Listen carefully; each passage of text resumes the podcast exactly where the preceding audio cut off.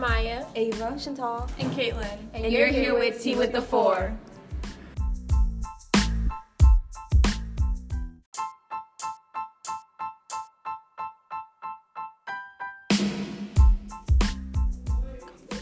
There has been an argument whether vaccines are necessary for every child's health. Today we are discussing if vaccines cause autism, whether it's ethical for the government to make vaccines mandatory, and the cons of not vaccinating children.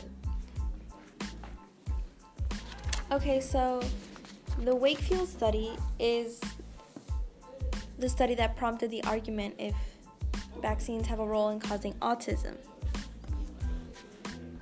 It basically stated that during the study, out of like the 10 kids that he did studies on, I think about eight of them turned out with autism. But if you look at his like research on it, he studied that they had autism at about 20 months, and that is, yeah, if I'm saying, a little too young to realize if a child has autism. 20 months is like a year and a. It's two years. It's Almost a year and three years. quarters. Almost two years. People are basically just making up like false accusations of vaccines. Like parents are telling their children it has like negative effects on them when it actually helps them. Yeah, what they're trying to do is like shield their kids from like getting the vaccines when it could potentially help them from like all types of diseases. So the BMJ Wakefield paper alleging link between MMR vaccine and autism flagellant says that no reputable relevant study confirmed Wakefield's finding. Instead, many well designed studies have found no link between um, MMR and autism, meaning that probably most of his numbers were faked or. They said, some say that he was paid to do it. Mm-hmm. And some children have been like, since they've got older, they've started researching about vaccines and found that like um, autism and brain damage and other statements weren't true. Ileal lymphoid, nodular hyperplasia, nonspecific colitis, and pervasive development disorder in children. It states we saw several children who, after a period of apparent normality, lost acquired skills, including communication. They all had gastrointestinal systems, including abdominal pain, diarrhea, and in some cases, food intolerances. He's basically stating that the children came in healthy and then they left worse after the vaccines. But I mean, it says they lost communication skills at age one and a little bit, you can only say a few words. Exactly. Maybe you're not gonna be able to form full coherent sentences. And there's some things that say that those kids went in with gastrointestinal problems. They had those symptoms before the vaccines. So he really doesn't even have like solid. He yeah, really proof. wanted to make vaccines seem like they were causing harm. But the government is attempting to make vaccines mandatory for health and safety, but many parents believe it will damage their children's health. Well, another thing the government is doing is like forcing people to take these vaccines. Like, I mean, if some of the vaccines, if you don't get them, you don't get, you can't go to school. I think they shouldn't be forced. Like, considering it's their kids. So. Yeah. I think the parents have their own obligation to protect their children, and that's with their decisions, not yeah. the government's. The government is not the parent of that child. They don't know who that child is, what their abilities yeah. are, if they already had autism. They don't know anything about that kid. That's true. In vaccine safety in big pharma issues, it states that laws like California's SB 277, passed in 2015, took away all exemptions, leaving the government in control over child's bodies and not parents. So, I mean, in California already exemptions aren't allowed. An exemption is when, because of a medical issue, you're allowed not to take a vaccine. But apparently not. Now you have to. So, like. There has been a major outbreak of measles in California because of so many parents not wanting to vaccinate their children. And, but that doesn't mean that the government should have control over this. I don't think that the government should have control over it because it's getting, it, the government's getting too big Government. This is a. n- The government's never supposed to be this big. The people are have to have the same things, Yeah. not the government. The government are all people too. They're not Cause- special. Yeah, because like it's basically taken away from people's freedom as well. Because like, It's why their you, body. Yeah, like why you forcing their child to get something that they don't want their child to have? You know?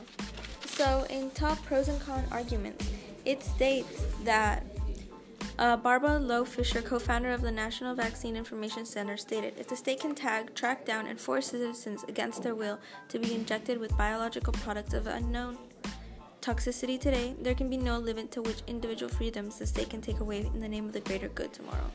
Basically, saying that if we allow the government to control whether we can vaccinate our children, we're pra- practically offering up all our other rights and freedoms because they can take those away too.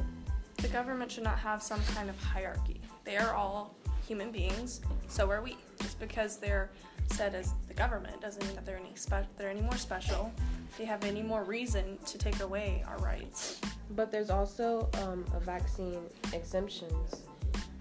Stated in types of vaccine exemptions um, document. It states all all states allow for some type of exemption for vaccinations or revaccinations.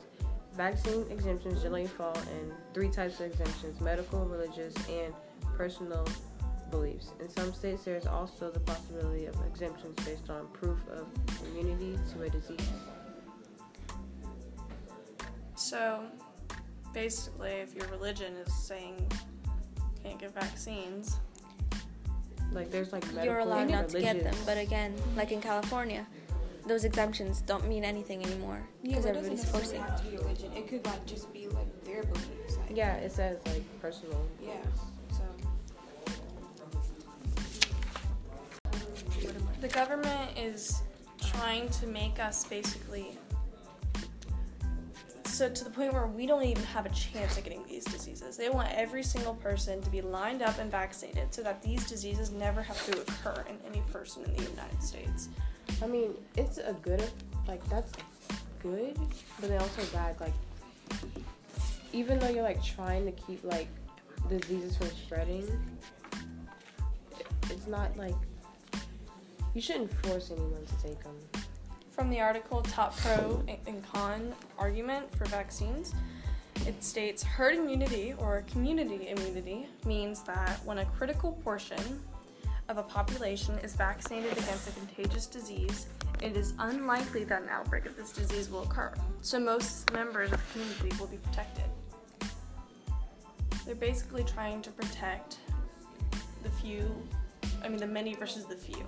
Like if there's one kid that didn't get vaccinated for measles, they don't want that one kid to affect every other kid around it. I mean, it's Then again- understandable, but like, like the same time, like it's going against somebody what they believe, Exactly. The government has which to is not right not have for a say in that. them or their child. And then again, since parents aren't vaccinating, if one kid gets measles and there isn't herd immunity, there can be a horrible outbreak everywhere. Yeah. So like, But then the kids that are vaccinated won't get that. yeah, but the people who aren't or the people who are too sick to get vaccinated because it will hurt them could get the disease. Yes, but why should the government have the say so in that? That's not the government's choice because They still don't have exact evidence whether vaccines cause harm or not. So why should the government have some kind of say so when they don't even know the full facts of it? I mean, but half the time it's not the government thinking that it causes something. It's the parents. I think it causes autisms or autism or brain damage. Mm-hmm. but they get like this that. information So- from the government. That's true. I just feel like people are trying to find a reason to blame vaccines because that's what the government's telling them to. They mm-hmm. want to find a bad thing about it. They want to find something wrong.